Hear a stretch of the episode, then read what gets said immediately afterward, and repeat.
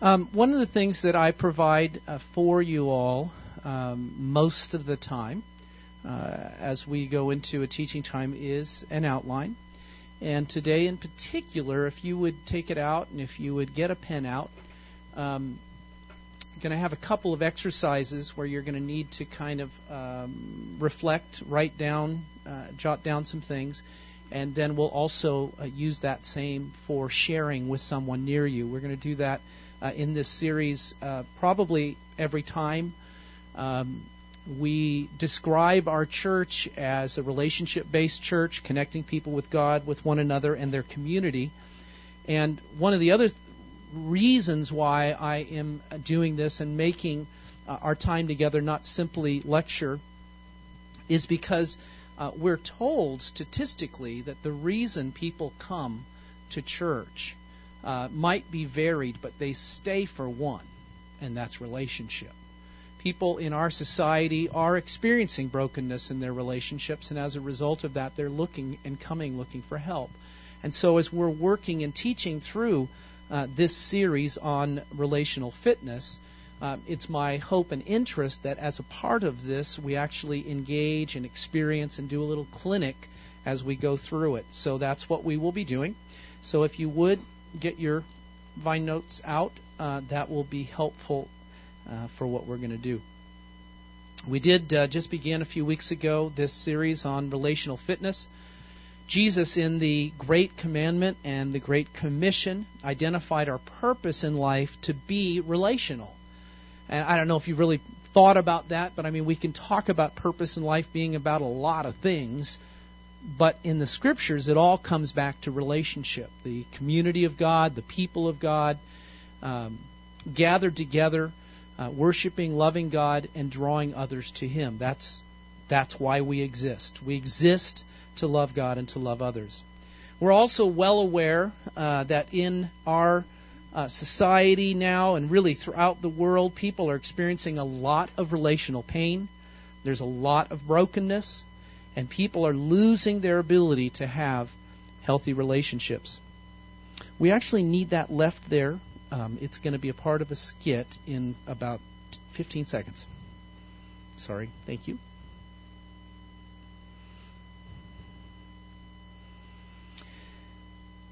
Now, with that kind of uh, bad news, there is also good news.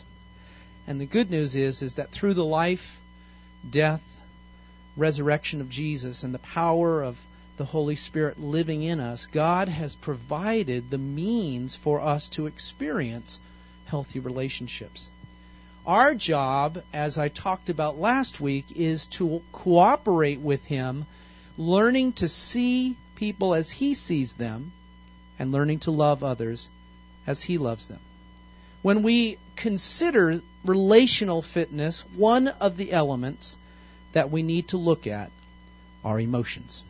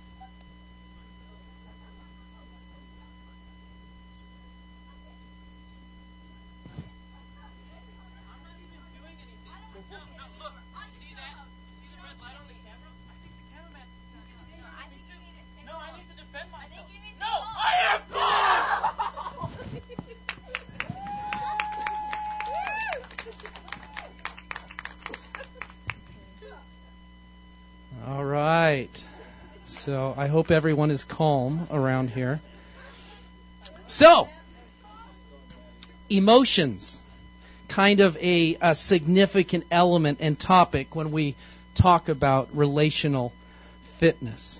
So that's what I'm going to talk about this afternoon. I'm going to talk about feelings and human emotionality. But before that, I'd like to pray. Father, we thank you that uh, you have placed within us and uh, emotions and, and, feelings, that they're a part of uh, our genetic makeup, that you um, have not um, condemned us with them, but instead they are a part of wholeness. And so, as we talk about this, and uh, probably really with a lot of various and different uh, beliefs and understandings about emotions, we just welcome you uh, to teach us and help us, Lord, to learn to love others as you love them, to see them as you see them, to love them as you love them. Father, for our guests that are here today, I just ask in Jesus' name that you would uh, especially draw near to them, uh, that they would find and meet you today. In Jesus' name. Amen. One of the uh, challenges that we face in the arena of emotionality is that many of us have a fairly limited emotional vocabulary. Often people will be asked, How are you feeling? And uh, we get asked, How are we feeling? And two of the most common things that are said are, Okay, right? How are you feeling? How are you doing? I'm okay. Well, that's that's a really descriptive word. It really, you know, just hits it right on the nail to help people understand how you're doing. The other one that we often get is I don't know. So, I'd like you for a moment to reflect and think about what are some feeling words? What are some emotive words? And on your outline, you're going to find a place there, a little spot for you to write down as many human emotions as you can. I'd like you to write down words that reflect human emotions.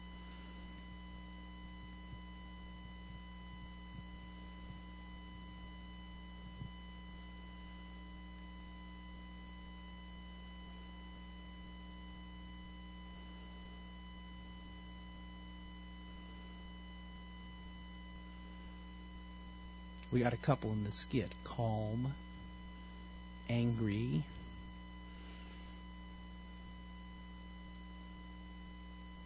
Jot down as many as you can think of.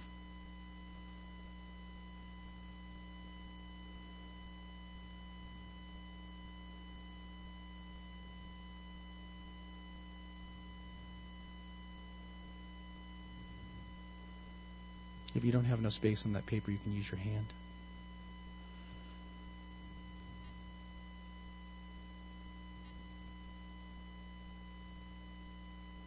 Okay, now turn to somebody near you or get up and move to be near somebody and share your lists and look for overlap.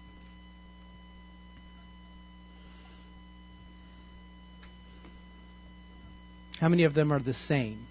How many of them are different?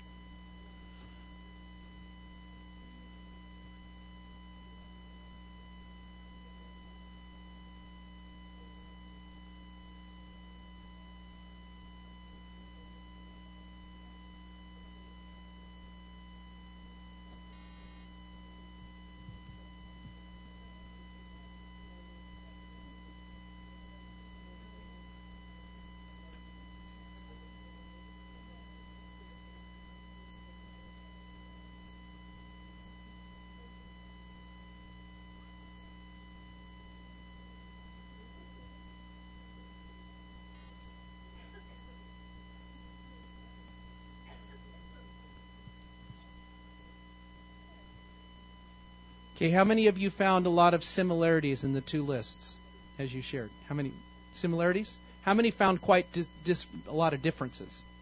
Got a few of those. Okay. Um, one last question. We're going to do this one. How many of you had more than five emotions listed on your sheet of paper? Okay. How many of you had more than ten? Okay. See, this proves my point. Okay. How many had more than fifteen?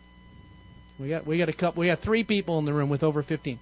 Uh, by the way, they say there's over 300 emotions that we experience, uh, as well as a lot of other, you know, kind of uh, shades of those. Okay, now the next section on your notes, what I'd like you to do is I'd like you to make a list of several events that you experienced during this past week. Okay, that's what goes in the first column event. What is the event? Um, uh, you know, Daniel's parents saw their grandchild for the first time, their grandson, this particular grandson. So that's an, that's a kind of an event. Some of you may have been in a car accident this week, tragically. Sorry, hope hope nobody did. Some of you might have gotten fired. Some of you might have gotten a job. Events, just events that you experienced this week. In the second column, what were your emotions? What did you feel? Try and identify that. And the third one, this one's a little bit harder. When you were feeling those things, what might people have observed on your face or have seen in you? Would they have seen the feelings that you were expressing? Write those three down. Uh, figure out, you know, two or three of these events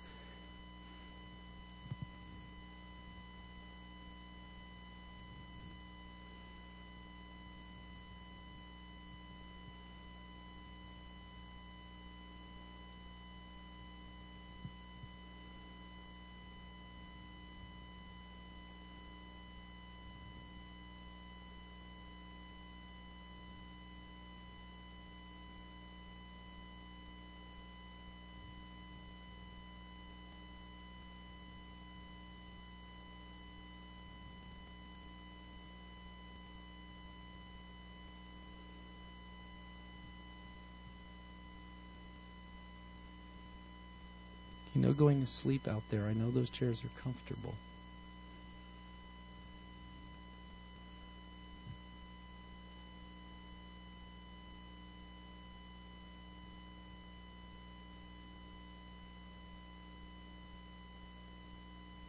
The reason we're doing this is one of the, one of the challenges we face is that we we don't understand our emotions.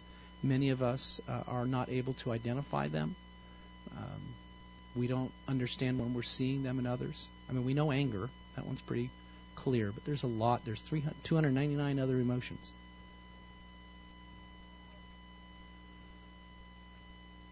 Would somebody be willing to share an event that they had this week and what feelings uh, they experienced and what uh, maybe might have been able to be observed? I got somebody in the back row uh, shouting at me. Go for it.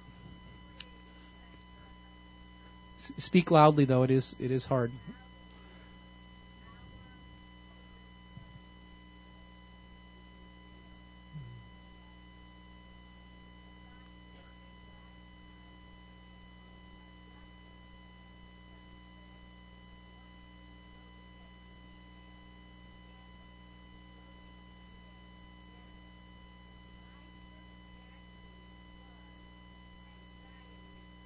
Hmm.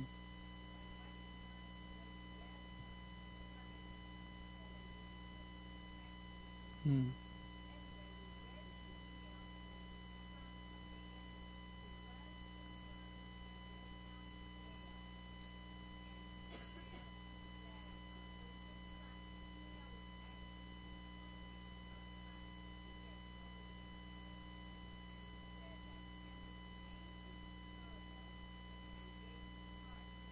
Wow. Okay, so Bill, what did you see uh, her? What did you observe her doing when she read the email? A lot of joy. Okay, smiling, happiness. She didn't jump up and down though. Not quite that extreme. Okay, that's a pretty good news. We're well that we that we're that's why we're talking about that this this week. Okay, so? Yeah, physical jumping. Yes, I know that one. One other person willing to share an event, the emotions you experienced, and and then what others might have observed. Somebody out there? I, I see Priscilla. I bless her little heart. She is available and offers. She supports me wonderfully. Let's let's go with Camille. Hmm. And concerned. And hopefully all they saw was confidence. Sorry. taught how to do that. Make eye contact, Hmm.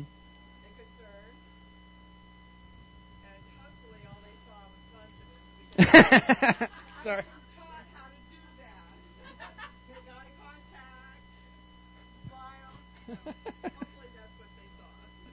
That's cool. All right. And she did get a job. Did you jump up and down? No, no jumping up and down. I think it has to do with his age thing. I'm not sure. Well, as I mentioned, uh, it's suggested that there are over 300 human emotions. I'd like you to look at the screen up here. I've got a list of 42. And not only are there the list of emotions, but there's pictures uh, to go along with them. So, uh, in case you know you're missing some uh, vocabulary, emotional vocabulary, here is some of these. Now, one of the things that's interesting is that most emotions do have a face that goes along with it. How many of you have ever been told you've got that face on again? I, I get told that a lot. Okay, wipe that face, wipe, wipe that look off your face, right? One of those kind of things. So, um, that does happen, and uh, so there's just a, a, few to help you uh, be thoughtful about that.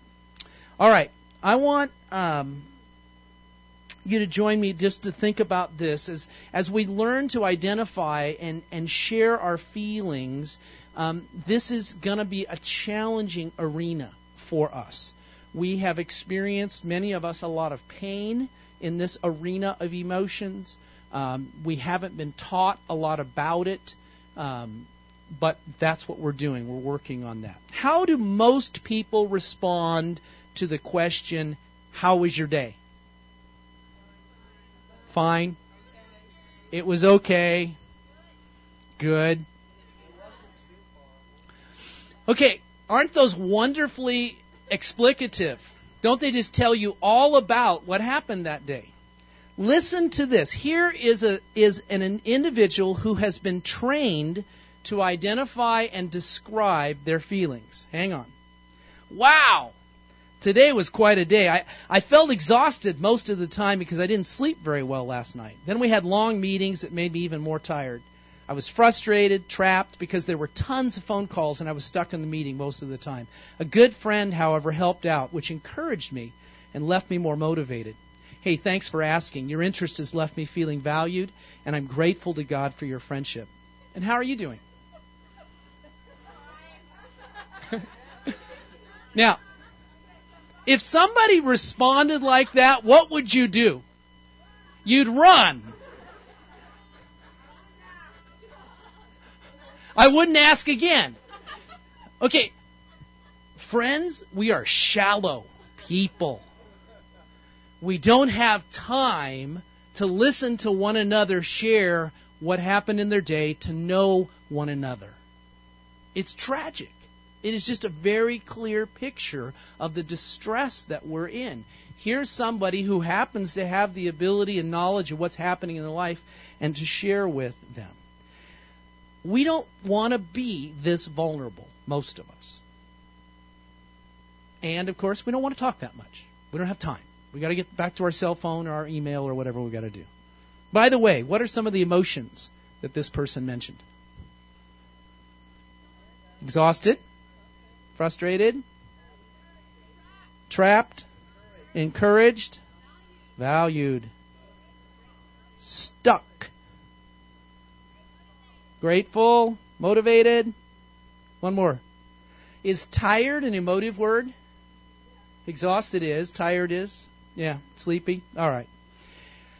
We need to learn grateful. We got that one value. Those are cool. All right. Another challenge that we face besides this element of just being uh, um, really just not having a vocabulary to describe this is that this other thing that we're sort of touching on, and that is in, is that in Western cultures, emotions are minimized or even criticized. She sure is emotional might be said of someone with the inference that to be so is bad. Some people might say, be rational, seemingly placing rationality above emotionality. You're a basket case. You're a wreck. Personality research has suggested that human personality consists of roughly four fifths emotions and one fifth intellect. Our personality, what we present, what we're made up of, is four fifths emotion and one fifth intellect. That means that our responses and reactions are made on the basis of 80% emotions and 20% intellect. I might advocate that we need to learn about this. Because if we're going to respond out of 80% emotions, we better learn what's happening inside of us so that our responses to others can be loving and caring. As well as from the standpoint of learning from others, to be able to be able to respond well to others. So to minimize or criticize emotions is to devalue or exclude a very significant element of human personality. That's what typically we do shove it, push it down, devalue it. Perhaps an even more significant reason to value and understand emotions is because God has emotions. And having been created in the image of God, one of the elements of his image that we reflect is emotions. Listen to these three passages. Genesis 6 6 says, The Lord was grieved that he had made humankind on the earth, and his heart was filled with pain. How many of you here have had your heart filled with pain? Is it any consolation to know that God understands that emotion? You know, it's one thing to look at the life of Jesus and to see his emotions. I'm not listing any of those. You can find lots of them. Garden of Gethsemane, he was left alone, lots of those. But Jesus was functioning as a fully 100% as a human. And so it would make sense to us that Jesus would have uh, emotions, right? But what? But this God thing. Now, some might say we're anthropomorph, whatever that word is, anthropomorphizing, cessation, you know. But friends, the Bible's the Word of God. And, and, and my advocacy is that, that the, the humans whom God used were not just making this up and sort of you know putting this on God. This says God's heart was filled with pain. And I believe that emotions are a part of God. God is love. My goodness. Is that not is that not emotive? Yes. It, it's a decision, it's uh, uh, something we do and an action we take, but it also has emotion. Deuteronomy 32:21. God says, uh, "They made me jealous by what is no God." and angered me with their worthless idols. God experienced jealousy. Now, God doesn't sin. So there is obviously a righteous jealousy that is occurring here, as well as a righteous anger. We saw that in the life of Jesus with the turning over the tables. Jesus never sinned. So that action that he took, that emotion that he expressed, and those actions he took were not sinful. Can we sin in anger? Oh, absolutely. Most I did it this week. But God is emotive and he does it appropriately and without sin. Zephaniah 3:17 The Lord your God is with you he is mighty to save he will take great delight in you he will quiet you with his love he will rejoice over you with singing isn't that a beautiful, emotive passage? The Lord delights in you. He rejoices over you. You know, when I went to see D'Artagnan uh, the first time, you know, I mean, this this little tiny bundle. He was, uh, the, you know, I think it was the next day after he'd been born, and and you know that delight, that rejoicing in me, that that energy of this new life, and and it's a boy. I mean, I didn't know that was I didn't know it was possible, you know, in my lineage. But we we got uh, Daniel. Thank you very much. Got the job done. Um, Tabitha, also another daughter, is is due in the next week or two, and uh, they're also expecting a boy. So we we finally brought that uh, into reality. Thank you. It's cool. Anyway, these passages tell us that God has emotions. God can be grieved. God's heart can be filled with pain. God can be jealous and angry. God delights and he rejoices. So I would advocate that if it's okay for God to have emotions, then it should be okay for us to have emotions. Do they need to be appropriate? Do they need to be honorable? Yes, absolutely. Emotionality, then, I would advocate, is a normal and necessary part of being human and of human relationships. Our emotions alert us to perceive changes in our environment, and they motivate us to respond. Emotions, it's been suggested, are like the warning lights and the gauges on the dashboard of a car. Emotions, in a very positive way, serve to motivate us to engage or to connect with others. But emotions can also feel negative in that we can be hurt. And as such, they alert us to potential problems or challenges in our relationships. They may signal something deep within us that is still yet unresolved, conflicts, injuries that have never been addressed. The problem is not that we have them.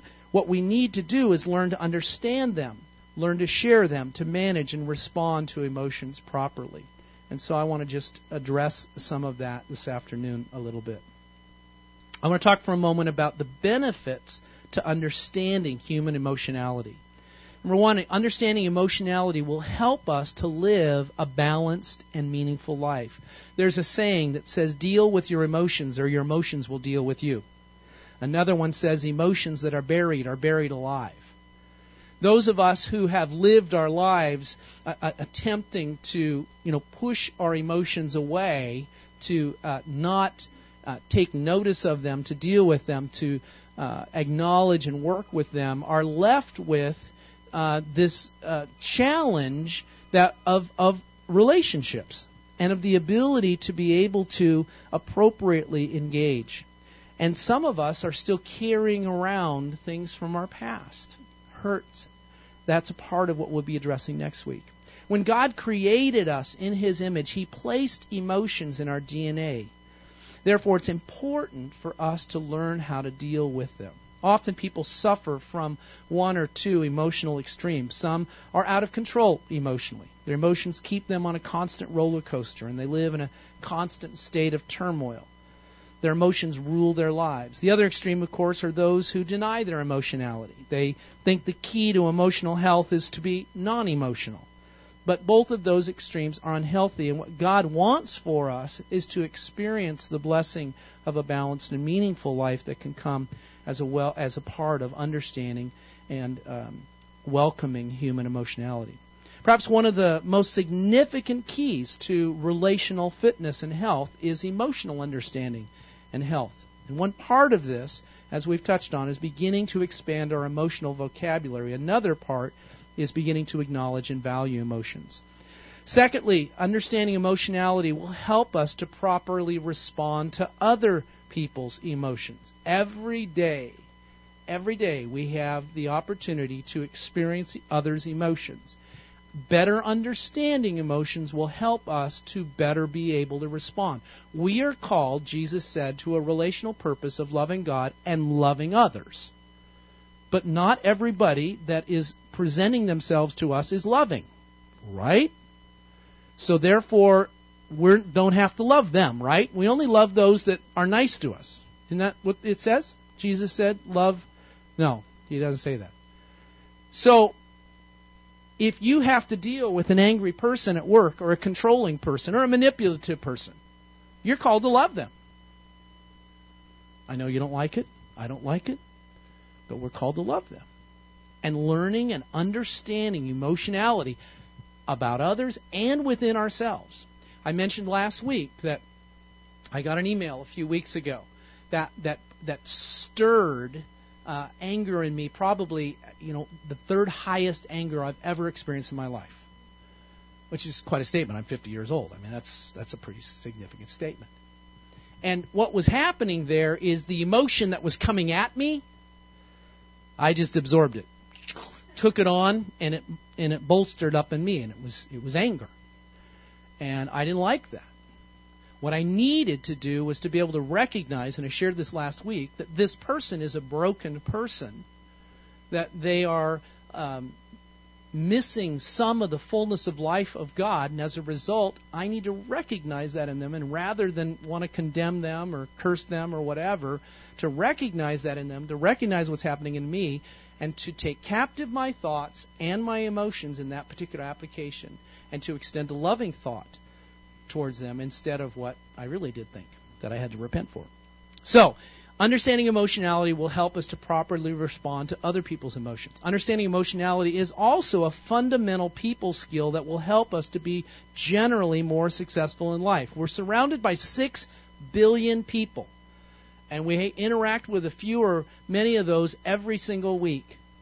And depending on our occupation, each of us needs to learn a specific skill set accounting, mechanical, educational, art, illusion. But all of us need to learn to master people skills. So, understanding emotionality is a key to mastering other kinds of people skills.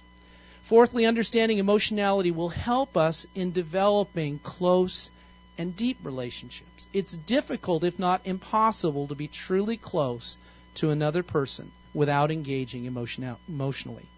Two people may think the same way by sharing political or theological or social convictions. They may enjoy the same activities or hobbies or interests, movies. They may even work toward common goals, spend a lot of time together. But if the relationship will remain superficial or remain shallow if emotions are ignored or neglected. On the other hand, when we do engage emotionally with another person, it's amazing how fast a relationship can become deep and meaningful. The key to deep and meaningful relationships is primarily in this arena of emotions and sharing of emotions. Again, we spoke earlier about our personality being four fifths emotion and one fifth intellect. That's huge. So, in our relationships, we must take account of emotions. And then, lastly, only by engaging with others on an emotional level will our aloneness be removed. We've already seen that the Bible clearly tells us it is not good to be alone. Aloneness is primarily an issue of the human heart. It's an emotional issue. It's definitely not just a physical issue because we can be in a room with lots of other people and still feel lonely. It's not simply a mental issue because I can have the same beliefs and convictions as others and still be relationally distanced. Aloneness is an issue of the heart that can only be removed through close, intimate relationships, and relationships can't be close and intimate without the emotional dimension. So, those are some elements or benefits to understanding emotionality. So, that, uh, that little tiny list you did of um, Boy, we just got lots of phones on here today. We're gonna have to, you know, that little message up there. Turn your phones off. Yeah, okay. Um, that little exercise you did at the beginning of beginning to identify the numbers uh, of emotions. I it, it, had actually crossed my mind to produce a list for you, and I didn't do that. I'll try and remember to do that uh, for next week. I have a list with about 250 emotions on it, and it can be helpful as you begin this process of better understanding them and identifying them and and uh, growing in uh, your use of them with one another. Okay, I want to talk about an an arena now of emotionality that is uh, vitally crucial, and that is what is called emotional responding. After we begin this process of learning to identify and acknowledge and value emotions, for relational health and fitness. We're going to need to learn to share our feelings and welcome others to respond to those feelings. And we're going to need to learn to welcome others to share their emotions and their feelings as well as to respond to their feelings in appropriate ways. That, as I've already suggested, can be pretty scary because emotions can be pretty scary. There are times where we do feel like we're out of control or we're looking at someone who looks like they're out of control and we might be. But there is still a, there's still a way to love. And that's what we're looking to find. That's why we're talking about this arena is to help us know how to love and to be and to experience love. Many of us have been hurt in the past. Lack of care from others. We've been hurt by uncontrolled emotions of others. But if we want relational health and fitness, then this is the journey we're going to need to take. And remember, you're not alone in this. God has given us His Holy Spirit.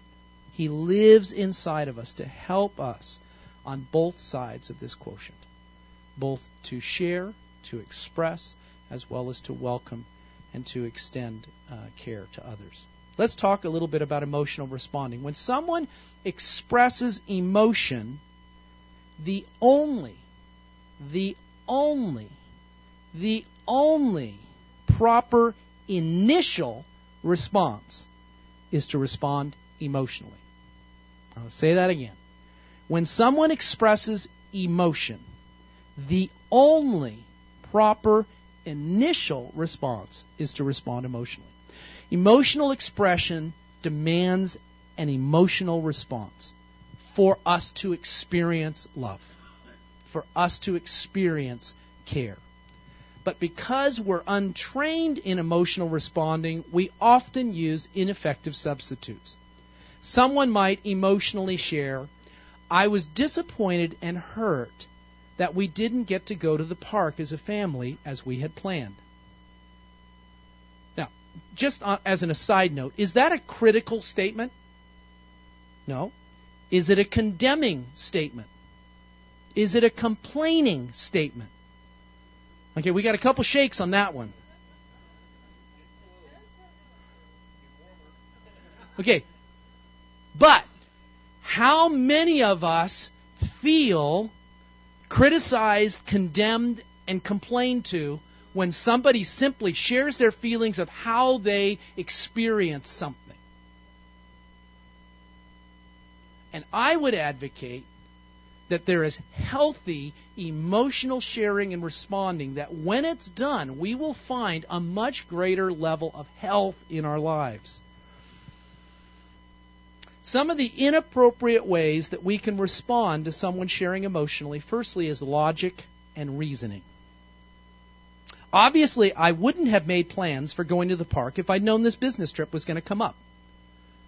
Isn't that comforting? Doesn't, doesn't that just hit the mark for that person? We couldn't have gone anyway with Johnny having that runny nose. Facts, logic, reasoning misses the mark. Another one is criticism. You sure are being sensitive about this. I didn't think going to the park was such a big deal. We feel criticized, we feel blamed, and so we just get the old sword out. I'm going to take a couple swipes at you too. Complaints. Well, I'm hurt too. We could have gone last weekend, but you went to your sister's instead. Uh, have you not heard these? Do we not hear them in the movies every day? Only in the movies, never in our homes. Logic and reasoning, criticism, complaints, and then a big one. Probably the one I, I probably struggle with all these, but the biggest one for me is the last one neglect. I don't want to talk about it. I have to finish my report for work tomorrow withdraw. Here is an individual sharing, I'm disappointed, I'm hurt that we didn't get to go to the park as a family as we had planned. These responses that I've just shared all miss the mark, leaving the person empty, hurt, and alone. Guess I won't share that with them again. Guess I'll just suck it up. And this will just be the way our family is for the next few years until we get a divorce. We have a crisis in our world in the area of relationships that Jesus has come to deal with. And as a Christian community and as Christians, we ought to be the ones leading the way in what it means to love others. But I missed the mark. We're playing cards as a family. One of my daughters is helping me. She's actually better at that card game than I am. And so I had invited her help. But then when I go to try and play the card I wanted to play, she says, No, don't play that card. Pushes the set back into my hand. And what do I do? In the appropriate, godly, mature pastor leader that I am. I say, stop trying to control me. That's what I said. Isn't that great? Wasn't that great? I mean, it's just so loving, so appropriately emotionally responsive. That was this week, gang. I'm working on it. I better, right? You know? I did go to them later. Actually, just a couple minutes later, I said, all right, I've got the three cards you wanted me to have. How do you come? Would you be willing to come back? Because she withdrew. She got away from my sword. And uh, I said, would you be willing to c- come back and help me? Because I got the three cards you wanted me to keep. Because I actually did what she wanted me to do. I didn't play those cards, and I won. She won. Imagine that. She came over. She loved me, even beside myself. Pretty amazing. I, you know, hey, pretty cool. And then afterwards we talked, and I apologized and said that my response was obviously uh, uncaring, unkind, inappropriate, and wrong. Would you please forgive me? And she said she did. And, and she actually engaged me as well. All right. An appropriate emotional response would include an empathetic statement, such as we're still dealing with the, the, the hurt and disappointed person. I can really understand how you're feeling hurt and disappointed. I'm sad and regret we didn't get to go to the park as we had planned. I know you were really looking forward to our family time together. We all were. How's that feel? That feel a little better? It may not be everything that that person needs. And one of those, you know, if there's fault on the part of the person uh, who is responding, you know, like they forgot or they planned something else, then the response should include an apology. I'm really sorry I messed up and forgot about the outing. Would you please forgive me? An incorrect response to that is, just as an aside, oh, it's okay. Because it's not okay. They were hurt and disappointed. And the person is appropriately saying, Would you please forgive me? And the correct response is not, Oh, it's okay. What is the correct response? I forgive you. Powerful words. It's amazing how much healing comes when we say, Would you please forgive me? And somebody says, I forgive you. Amazing. It's in the Bible, by the way. I don't know. You might want to look it up. A part of a correct response from the. Uh, I've already said that. Okay, it might also include acknowledgement of the other person of their response. Thank you for being sad and caring about my hurt and disappointment. In other words, the person who said they were, I'm mixing this all up, but they're hurt and disappointed. The person responds appropriately. They uh, mention that I'm sad and regret, da da da da. I was wrong. Would you please forgive me? Yes, I forgive you. And they might add as an appropriate response to their appropriate response. Thank you for being sad and caring about my hurt and disappointment. I mean, don't you just want to hug and kiss and make up and you do. That's what we all want. But most of us are trained to bring out our swords and to slice. And that's what I'm trying to help us. So emotional responding. I don't want to say that a logical response isn't okay. It can be appropriate, but it should not be the first response. Often, when someone is emotionally upset, it's difficult for them to respond to logic or reasoning. But once their emotions have been acknowledged and properly addressed, then they're often able to deal with the situation on a cognitive level. Here's another aside. i have got other notes I'm not going to get to, which is fine. One of the things Clara and I have identified in our family is that there are occasions where Clara has been hurt by something, whether it be me or the girls, and um, we're sitting down to talk about the situation, uh, to uh, emotionally respond, and we've been trained, you know, these things, and so very quickly after she shares uh, her situation, the event, uh, somebody says, "Would you, I'm sorry. Would you please forgive me?" And, and Clara doesn't immediately respond, Yes, I forgive you. Because there is a, an element of, of having another person acknowledge the pain that is very healing. And so, you know, the the comments that, that I gave there just, you know, a minute ago, those, you know, I'm sad and regret that we didn't go to the park. I know you are really looking forward to it. See, there's an acknowledgement of the um, appropriateness of their hurt and sadness. I'm sorry. I mean, how many times do I'm sorry? Or even, I'm sorry, would you please forgive me? It's the right thing to say, but we haven't emotionally responded.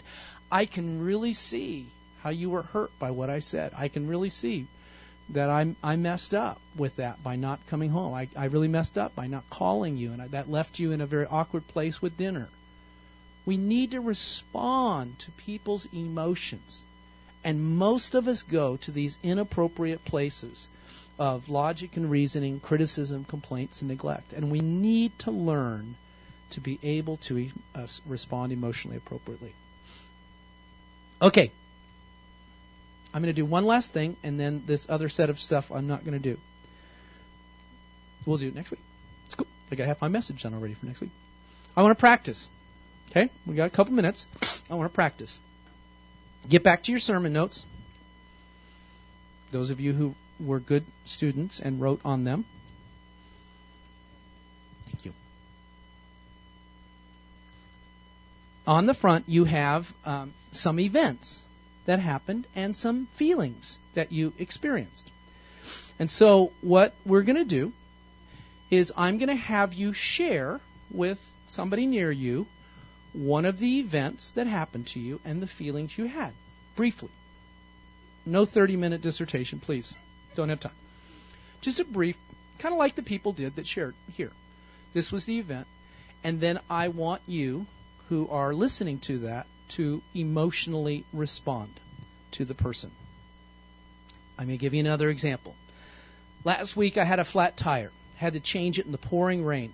It was such a drag. I was soaked, ruined my work pants. I was so mad. Now, it sounds like they're complaining. But again, there's pain, there's hurt, there's frustration. An emotional response to that will help remove the aloneness and take some of the sting out of that circumstance. Well, if you wouldn't let your tires get so bald, that wouldn't have happened. That's that's a good emotional response. eh. Yeah, sarcastic humor there. That's not the right answer. I'm really sorry that that happened to you. I'm sad that you experienced that kind of pain. I can really understand that frustration that you felt. I'm really sorry. It's just what? Okay. Okay.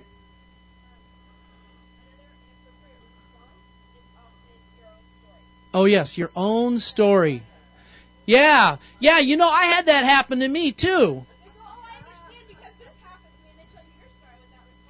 I do that all the time. I love telling my stories, don't you? yeah, that's a that that that's not a correct answer telling your own story. The only appropriate first response is an emotional response. All right. Not an emotional story. All right. So, grab an event, grab your person, share briefly what was the event, what were your feelings. I'm sure Marissa could figure out how to do that with Mike's support. Mike, you want to freeze that there puppy and she can go find it?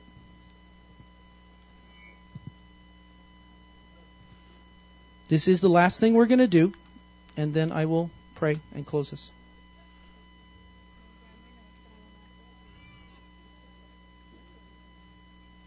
If you didn't write something, you can still do this. Surely you have an event. So get with somebody.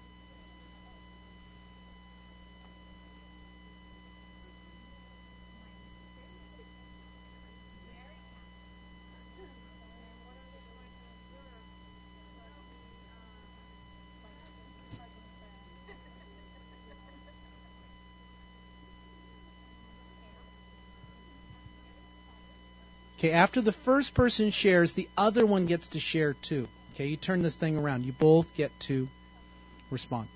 Share and respond.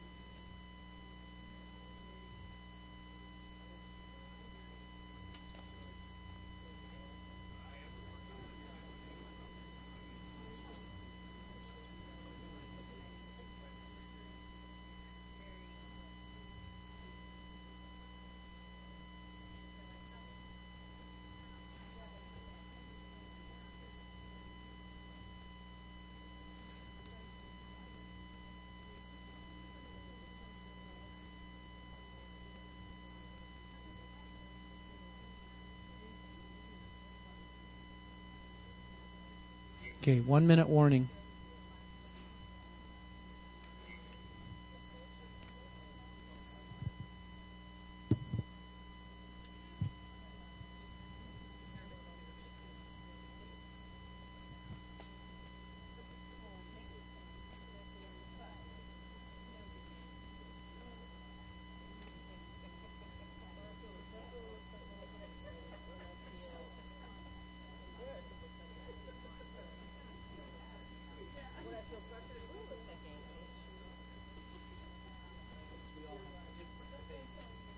Well, no, but angry is so- socially acceptable one, so you can stick that on a line.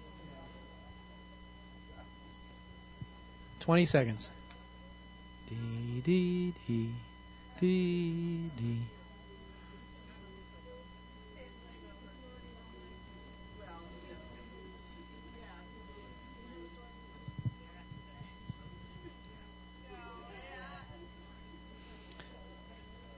Okay. Homework. Homework. If if you don't take anything away from here, never mind. We need to take this. We need to implement this. One, pay attention to your feelings this week. I'll try maybe I'll email something to everybody I've got an email address to with a list or something. Pay attention. What's happening inside you? What are you experiencing from others? And then emotional responding. Practice. Do it with a spouse, a friend. Pause. When you hear somebody at work complaining, but there's feeling words in there, if there's any appropriateness, offer a word of emotional response. It'll floor them. And they'll feel loved. Again, the goal here is love. Loving people in ways that they experience love. Way too often we love people the way we want to be loved. But emotionally responding is appropriate. Father, we thank you that you have emotionally responded to us, that you are the God of all comfort, that you are a God whose heart has been filled with pain, that you are a God who has experienced great delight and rejoicing, and that you delight in us. Wow. Wow. Oh, yeah, you've been angry with us too. But I think that anger most of the time is sadness. Oh, my kids. Just like me with my kids. I'm sad. And you're sad for the choices that we make. that leave us so alone, that, that leave us in pain. And Father, as we walk out this series of relational fitness, Lord, this is just huge. It's huge in our relationship with you. The greatest commandments. All of the Bible is summarized in these two things loving you with all that we are and loving others. So, Father, we, uh, we welcome you to help us. Father, many of us are in uh, difficult relationships, whether that's at home, whether that's at work, whether it's at school. Uh, there's people in our lives that are just very challenging to be around. And Lord, love will cover a multitude of sins, as your love did upon the cross. So I welcome you to help us, O oh God. Help us to find your provision for health and wholeness in our lives. We know it's your heart. You have declared it to be so. And you've not left us alone to just work this out. Your Holy Spirit is in us, helping us when we're weak, praying for us when we don't even uh, recognize, calling us to um, repentance when we need that. So, Holy Spirit, come. Have your way in us. Lord, I don't want another divorce in this church ever again. Not another one, ever. And I welcome you, Lord. Heal and mend us. Enable us to be filled with your love, to partner with you in loving others the way you love them. And Father, for those in our lives around us, uh, at work, and our neighbors, Lord, they're broken, they're hurting, they're longing for someone to love and someone to love them. Lord, might we be those people for them. In Jesus' name. Thanks for hanging out the afternoon. I uh, hope you enjoyed your time.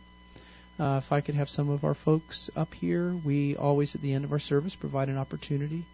Uh, some of you may be experiencing uh, a lot of pain, and uh, these folks would love an opportunity to pray with you, to talk with you, to be there for you so you're not alone to emotionally respond uh, to your pain.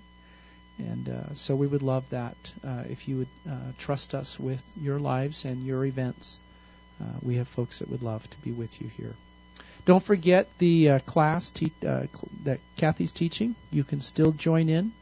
it's at 2:30 to 3:30. They met in the hallway this week because it was just so noisy in the lobby. Uh, our facilities are a little bit challenging, but anyway, but they were down the hall. So come on back next week. Be here at 2:30, and uh, it's a great class on learning to hear God's voice. Uh, very helpful thing. So God bless you all, and have a great week. Live your life on purpose, would you?